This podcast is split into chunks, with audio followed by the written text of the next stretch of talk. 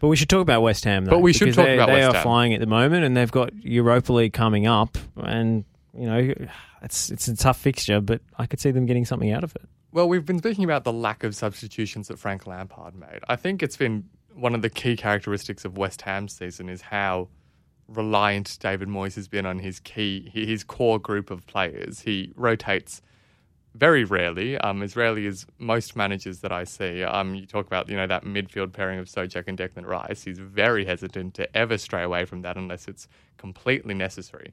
Um, you know, there, there, there is a, a, a small amount of adjustment that can be made. I mean, we see Mark Noble feature semi regularly. Nikola Vlasic gets some game time. Yarmolenko, of course, Vladimir Coufal's been out for a large portion of this season, but I think it's incredible that West Ham have achieved the results that they have, considering how reliant they are in this uh, on this core group of players, and they're somehow finding a way to keep up. And I think it will be fascinating to observe if they can continue to do so for the final couple months of the season, with the number of games that they're playing in Europe as well.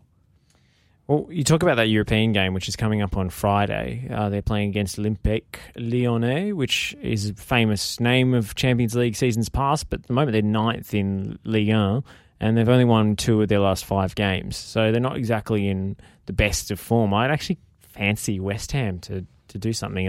You know, in the away leg, maybe not so much, but playing at home, they, they do pretty well. Um, you know, long gone are the days where you know the stadium change was seemingly cursed and West Ham couldn't win at home. They, they've they've settled in pretty well at, uh, at the Olympic Stadium. Well, you'd argue that Sevilla would have been a bigger test than Lyon, and they, they overcame Sevilla. So in, in that sense, I think it's it's a fair argument. Of course, Peter Bosz at Lyon started really slowly, I seem to recall, then picked up some form, and now it's kind of faltering yet again. So they, they've been inconsistent at best, and they're one of those teams that has a lot a high squad turnover rate. Mm. Um, yeah, no, I, I, I am inclined to agree. It feels like West Ham are, are more likely to win that than Lyon, which is wild to say.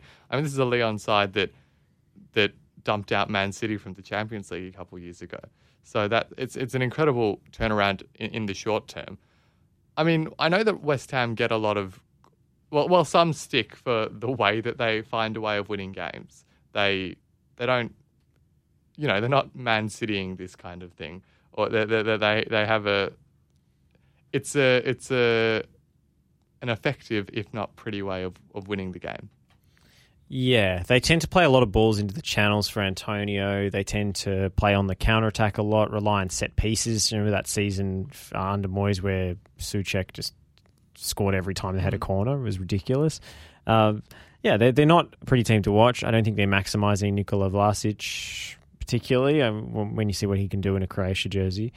Uh, but again, they it works for them. They're winning games and they're very difficult to break down. So when you've got those two players in Rice and Soucek sitting in front of the back four, and then Soucek just arriving late in the box or coming forward for the set pieces, you know. And, I, I'm a big fan of Jarrod Bowen as well. You know, he doesn't get much um, in terms of you know international acclaim or even international caps, shall we say? But uh, uh, I would love to see him go to the World Cup.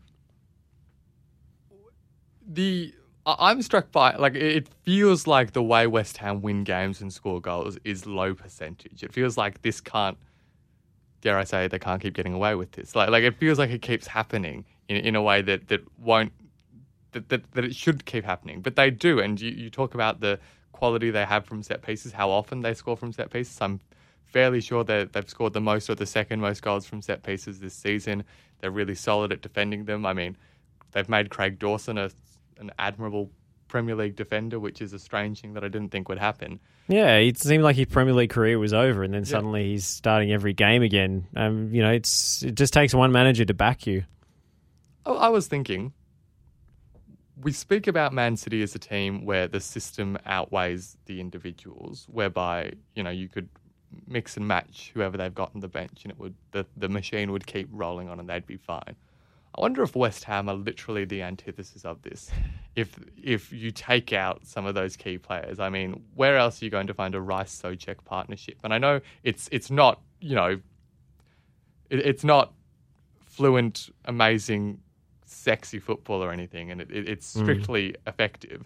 But the way that they've found this balance of players that Moyes is so hesitant to mix with, I think suggests that, you know, and credit to their recruiting because lots of these players weren't at the club five years ago. We talk about Jarrod Bowen, Benrahma, Fornals, Soucek even. Like these are players who have been brought in and construct to, to construct this team, and it's it's a really fine balance that you can't mess with much because true. And they've turned Michail Antonio into a striker when he wasn't always. He was playing right wing back not too long ago, which it seems unthinkable now when you look at the guy and you think that guy was built built to be a Premier League number nine. Um, you know, and well, maybe you know the build quality sometimes has a few issues when you look at his injury record, yeah. but uh, or when he's in the team, is is a force of nature.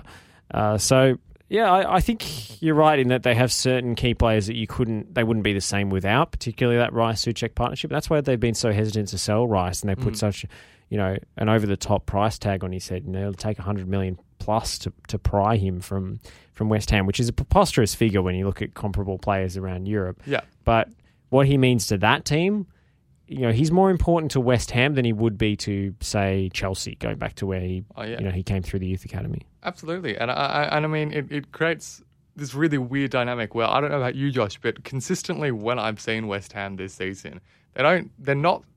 It feels like they shouldn't be winning these games. Like, I mean, if we mm. use the Everton game as an example, just they I've got no idea how they won. Well, the last half an hour is a different yeah. story, but but how were they two one up in the first place? I don't understand. And that that's actually not an Everton thing. That's the thing that West Ham keep doing. They do they constantly, jamming goals from a set piece or from something. Are they that. are they kind of like England's Atletico Madrid? Quite yeah, quite possibly.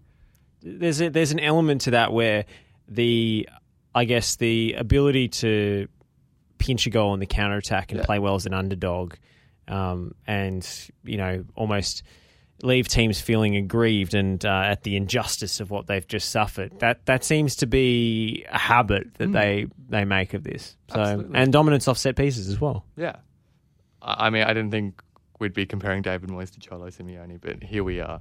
Yeah, here we are. I reckon David Moyes could rock the black tie, black shirt. It's you just know, you know, it's it's all about it's all it's Cholo Simeone, he's got the the looks, he's got the accent. He's got, you know, if David Moyes uh, had that, you know, that kind of uh, aura and mystique, and he wasn't, you know, a dour Scotsman, then uh, perhaps we'd be talking about him in a different way. The dour Scottish version of Cholo Simeone, David Moyes. Yeah, no, that's right.